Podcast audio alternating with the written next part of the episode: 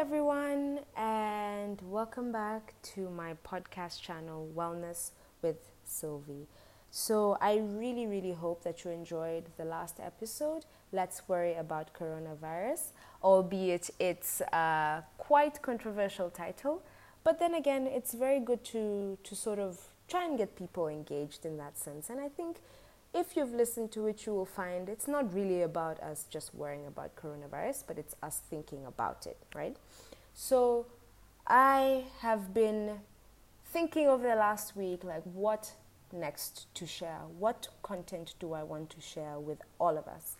Now, things in Kenya are becoming a bit more uh, scary. They're becoming a bit more dire, and and quite frankly, it's it's causing a lot of us to shiver, right? It's causing a lot of worry. It's causing us to feel anxious. It's causing a whole manner of, of just being scared of what's going to happen. Okay? The cases have grown. And now what we are what we are looking upon is whether our government is going to be able to handle this. But what is running ancillary to this, right, is all these conspiracy theories that are coming up about coronavirus. Now, my family, we have a family WhatsApp chat. We have a, a, shared group.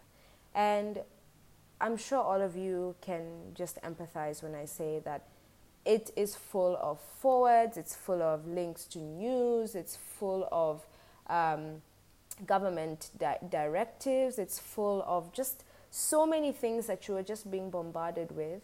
Uh, that now that even things like conspiracy theories about whether China has launched a, a, a bio, biomedical weapon against the, the US as, a, as an act of terrorism, you know, or vice versa.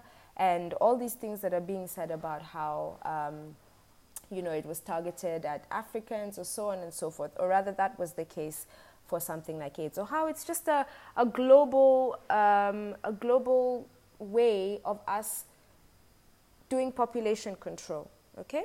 So these are all conspiracy theories that have come to light, and everybody is just asking, well, what is this coronavirus? Where has it come from? And so what happens is that we lean towards these conspiracy theories. So my episode today, or the conversation that I am trying to spark up today, is how do we debunk COVID 19 conspiracy theories? Okay? And I think this is quite an interesting topic and it's quite up for debate. And I know that I'm diving into quite controversial things here, but I want to just make a disclaimer before I get too deep into this conversation. This is not meant to have a debate element. All I'm doing in my capacity is getting people to really think about the information that they get in regards to this epidemic, this pandemic that is affecting us all. Okay? The thing about conspiracy theories is that it makes intuition and stress conspire against you. Okay? So while we all have a sense of intuition, that feeling that we get as human beings, that sixth sense that when, when we know that something is something, right? Um, we all have that feeling. You know, like when you get a bad feeling about doing something or when you get a good feeling about something good that's about to happen, that's intuition. It's unexplainable, um, but the word for it is intuition. So when it comes to conspiracy theories, your intuition and obviously the stress, the external stress, they conspire against you. Because what these theories do is that they have an element of truth to them, right? They have an element of things that could well potentially carry a lot of facts in them, and they play to your intuition, which then also plays to your stress or causes you stress. So that is the that is the purpose of today's uh, today's podcast is that we are talking about these conspiracy theories. So before we dive into some of the conspiracy theories that are out there, I just want to to to start with the basics. What exactly is a conspiracy theory? Okay? And we're just going to go right off the bat. The thing about conspiracy theories is that nobody can agree on what a conspiracy theory is. If you ask different people in different academic fields, they're going to give you different answers. And that's just the truth.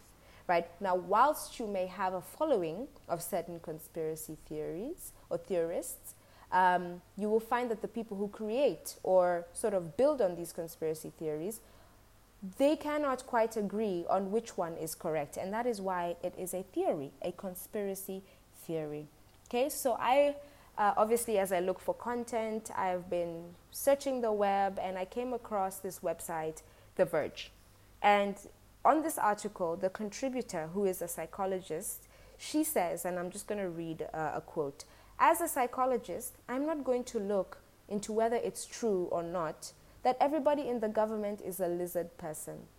I am just interested in why people would accept or reject that idea. And this is where I come from. This is where I'm standing. Why would people accept certain conspiracy theories versus others? And this is the real psychology behind this, okay? It's just, it's a secret plot by a powerful people or a powerful organization working together to advance some kind of sinister goal through deception. So in many ways, it's very it's very politicized, right? Conspiracy theorists come from a very very very serious political angle, okay? And they are theories.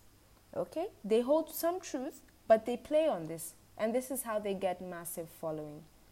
So if you ask other people, they'll give you other definitions as to what conspiracy theories are. Like a philosopher would say that a conspiracy theory is any theory about a conspiracy. Now, it seems very straightforward, but perhaps it's too broad and it doesn't fit how most people would use that term. Now, what we have come to see is that these theories are very appealing to uh, people for a lot of reasons. Um, and this is why we're going to talk about the conspiracy theories behind COVID 19. So, before I really get into the meat of this, and I keep coming out of this, but the reason is it's very dangerous exposing people to information that's going to affect them in some way or another. We all like to think that we are immune to these conspiracy theories, to this information, but the bottom line is it does have an effect on our psyche. I don't know that conspiracy theories have a uniquely powerful effect to them. I don't know that. But where conspiracy theories can seduce people is when you have a conspiracy theory that's very appealing to you on the basis of other things that you believe in. So there's a lot that plays in the background, okay? For example, let's say that you're a huge supporter of Donald Trump and you come across a conspiracy theory that says a lot, that says, mm, all of the people who are his rivals, his political enemies, people that he doesn't like, are all super evil and are working together to engage in satanic child sacrifice. So that's something that perhaps would appeal to you because of other things that you believe, because of just generally Donald Trump's character, the way he carries himself, his um, sort of sub racist uh, ideologies or whatever, so on and so forth. There's something that would appeal to you because of the other things that you believe. It wouldn't appeal to somebody who doesn't like Donald Trump at all and is probably quite okay with his enemies just being normal people. It has to be congruent to some extent with other things you already believe. That's just the bottom line of how, about how conspiracy theories work. But conspiracy theories are very appealing, right? It could be because it makes sense of something that they're having trouble to come to grips with. For example, COVID 19. It could be a way of dealing with some type of uncertainty, some feeling, because they have, they have a feeling of a loss of control with what's happening to them or what's happening around them. Or it's just a way of trying to rationalize uh, something that they have failed to rationalize and it's created a sense of defeat. So conspiracy theories just come in, sweep in right at the time when we have, you know, lost hope. So, how can we debunk COVID 19 conspiracy theories? So, there's a whirlwind of news about this novel coronavirus pandemic, and it's hard to figure out what's a scam or a rumor and what's vital information. The ways in which the COVID 19 disease caused by this novel coronavirus has transformed the way we work. As per my last episode, we are now seeing that we have to work remotely and we have to figure out how to keep ourselves entertained. And it feels unreal. As a matter of fact, I just chatted to uh, a colleague of mine who says, you know what, it's been this amount of time and it still feels like I'm in a dream. And I said to her, yeah, to be honest, I feel like I'm on holiday, but I'm still working. So, to understand why there's so much information out there, for example, that the virus was purposely created in a lab, um, you know, you have to be very careful what you read. You have to be able to weed out what is, it, what is true and what is a conspiracy theory. And remember, a theory is only a theory until it is tested true. So remember that. It's just a theory. How we test it to be true, that is a whole different story for a different day. And I'm not going to get into that. I'm not going to get into the whole point of whether this is true and whether this is false. But it's up to you as a person in your society to try not to be somebody who creates conspiracy theories or who um, who sort of per- perpetuates them and populates them. Okay? So it's very important for us to, to try and debunk them in that sense. So, why should we be thinking about conspiracy theories at a time like this? So, um, as you know, and usually I'm not, it's not like, it's not like there are times I don't try and buy into the whole conspiracy theories. In fact, I remember when we had the 9/11 sort of was it um, the zeitgeist or something that spoke about how 9/11 was you know all the all the the Jewish people who were working in the World Trade Center at the time sort of had intelligence and they didn't actually show up to work and whilst we don't have enough information to say whether this was right or wrong it was it seemed very credible okay it seemed very credible and this is the thing we were at a point in our lives where we are being threatened by this thing called terrorism, by people being bombed in their places of comfort, people being bombed at their places of work, um, all in the name of war, right? And so now we're trying to figure out why do we feel like there's, we're missing information? So people come up with these theories. And as I said, a theory is only a theory until it is proven to be fact. So for example, you have some politicians in the US pushing certain conspiracy theories that the virus was bioengineered in a Chinese lab. And then you had retaliation to that. You had Chinese officials pushing the conspiracy theory that the US, bio, the US now bioengineered the virus. So we talked, uh, you know, we've talked about these two different sides, and it seems like a bit of a cold war now. One country is blaming the other country for something that they cannot understand, and what happens is when it becomes politicized, people start to believe it. Then again, these are conspiracy theories. There's not always just a guy with a tinfoil hat in his basement talking on his laptop. It can actually be governments intentionally constructing conspiracy theories for strategic reasons. Politics. Politics. And so when you have governments pushing out all these conspiracy theories, they're very distracting. It's not what we need. You know, it's not what we need as civilization, as human beings. That is the the thing we need the least in times like this. What we need is all our governments working together to address the global pandemic like this. Okay? So, why are those particular conspiracy theories harmful? When you have conspiracy theories spreading around, one of the things it does, it erodes public trust in, in, in institutions, particularly government institutions and medical institutions who provide accurate information. It is the purpose of the World Health Organization, the Center for Disease Control, amongst other organizations who have been mandated to literally give us up to date information backed up with scientific evidence and scientific fact as to how and what we can do to deal with this virus. Now we understand what the virus is, but how we're dealing with it, or how we are learning new information about how it is spreading, or what we can do to stop it, this is accurate information provided by scientists. So, one way that can cause damage, right, is then that the public doesn't follow the advice that comes from these institutions. Because why? Because governments have political agendas.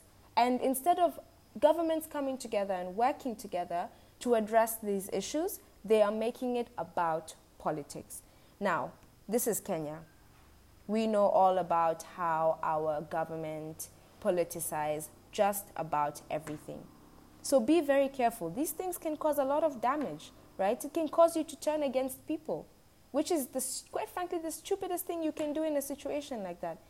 So if you have the Center for Disease Control advising the public to maintain social distances, don't go to public events, public gatherings, restaurants, concerts, pubs. People are distrusting this advice because it comes from mainstream institutions. Then the conspiracy theories now be, are now distracting.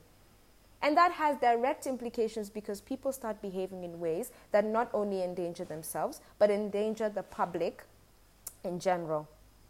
So here's an interesting statistic 29% of Americans believe the virus was created in a lab, and this is according to new data from the Pew Research Center. Why has the conspiracy theory about the virus being engineered in labs become so popular? Oh, let's talk about this now. This is very interesting. So, I think the, the two things that are really applicable to this situation is the feeling of power, powerlessness and coping with the threat. So, as I said, when people feel vulnerable, believing in conspiracy theories gives them more of a feeling of control. It seems almost counterintuitive because why would imagining that this secret conspirators in a lab generating a virus, why does that make people feel more in control? Because at least that is an explanation. So you see, we have been given a very solid inf- uh, explanation. So we choose to rely on this secret. Plus, human beings, we always love a bit of secrets, you know, secret conspiration, conspiracies, and, and all this thing. Okay? So if the if the explanation is just random things happen in nature, people do not like randomness. We like to have logic. We like to know exactly what things are, and this is a major flaw of us human beings, by the way. Um, and if that explanation is just random things, yeah, people don't like randomness. We prefer to have casual explanations. We prefer to have meaning in the way that we understand what happens in the world. And so conspiracy theories offer meaning. We're more vulnerable to them when we feel powerless. Okay? When we feel threatened, when we need to get a sense of control. So how do we become how do we debunk theories like this when you come across them? Okay? They call this an empathetic approach. There's a range of different solutions that we list, okay, that we have access to. And I think that the general principle is that an ounce of prevention is worth a pound of cure. So, very interesting quote. An ounce of prevention is worth a pound of cure. Or, prevention is better than cure. Prevention is better than cure. It's better to inoculate people preemptively against these conspiracy theories rather than trying to go in afterwards to undo the damage. This is very important when you're thinking about conspiracy theories, okay? So not only are you preventing yourself from getting corona, but you're also preventing yourselves from falling from falling into this whole um, crowd of conspiracy theorists. So inoculate yourself against getting infected by conspiracy theories, no matter how juicy they might seem to you, right? So think of it like this. Think of it like I'm not going to believe this conspiracy theory until I know that it has been proven true. Prevention, not cure. But also, when you address conspiracy theories, you do it in a way that doesn't reinforce or promote them. For example, what I'm trying to do here, right now, today, I am trying to address these conspiracy theories. I'm not trying to say that they are wrong. I am just trying to say that I do not reinforce them and I do not promote them. I would choose to always get my information from places that have created a sense of logic. And even if we are being told that there's a sense of randomness and it's unnerving, it's important for you as a human being, for you to do a civic duty to yourself and to the people around you, not to reinforce them and not to promote them unless you know that it's true. So how do you know what how do you know that what you know is true. Now, that's a whole other philosophical debate. But what you must know is you must trust that everyone in this world wants this to be wants this to be over. People are scared of dying. People are scared of losing their jobs. People are scared of the people around them getting harmed by something they don't understand. Okay? So inoculating yourself against these conspiracy theories is important. Inoculation is delivering misinformation in a weakened form by explaining how it can be true and explaining what the facts are instead. Okay? So, for example, this conspiracy theory that the virus was created in a lab, there are origins to it. And I'm sure the, the, the doctor being media blacked out and then him mm, you know magically dying after a couple of weeks after that has fueled a whole whole whole library of conspiracy theories okay? And that my friends is what is really going to keep you up at night. So in many ways you not believing conspiracy theories will give you better sleep. If your goal is to convince conspiracy theorists that what they're saying isn't necessarily true or if your goal is to help curb the perpetuation of these theories, then what you have to do is be empathetic. You have to have empathetic dialogue that is necessary. It is necessary. Okay? So, debunking these conspiracy theories is important for your mental health. It's important for the people's health around you. It's important in terms of you being able to get the sleep Stay away from information that you know is only going to make you feel more stressed out. Look at what's happening on WHO websites. Look at what you can actually say this is credible information. And there's a reason why people say that this is credible information. So, for example, uh, a great guide from uh, the CDC, I believe, that gives you the best graphs and data for tracking the coronavirus pandemic um, you can find this all on The Verge, theverge.com. I encourage you to read that website. Okay? So now that we have a lot of people who are infected, it's very easy for you to have there all these different websites that have all this data about where it's the worst, how many people have died. Find find the ones that you know are creditworthy. WHO. Look at this Verge one online, okay? And just try your best to have a buffer. Filter out the things that will be helpful to you. Stick to what you are being told by the people that you can rely on. Avoid getting into highly politicized debates about coronavirus. Another group I'm seeing that I'm on is where they're talking about how, oh, countries are handling it badly and this and this and this. Now, while there may be a lot of truth to this, and while countries may uh, be handling the situation better. Stop worrying about the bigger picture and worry about your immediate footprint. Your immediate footprint starts with you and it starts with the people you have direct contact with. Do your part. Do your part and refrain from making it political. Okay? Stay away from conspiracy theories that just cause you more stress. Remember, when it comes to conspiracy theories, intuition and stress they conspire against you. And this is the enduring of crap. Endure through all this crap, and we're going to emerge on the other side. Okay, guys, that's all I have for today. If you liked this episode, quite a controversial episode, um, then, you know, feel free to, to write a comment. Feel free to put in a reaction share it widely, and uh, I think long term we're going to look at how we can have more collaborative podcasts with other contributors. But for now, this is all we'll be talking about for today. So I hope you enjoyed this episode. I hope you really, really find it engaging, and I hope it opens your eyes up to a couple of things. Okay? So take care, stay safe, stay clean, and do your civic duty to yourself and to the wider population. Take care, guys, and I'll see you next time.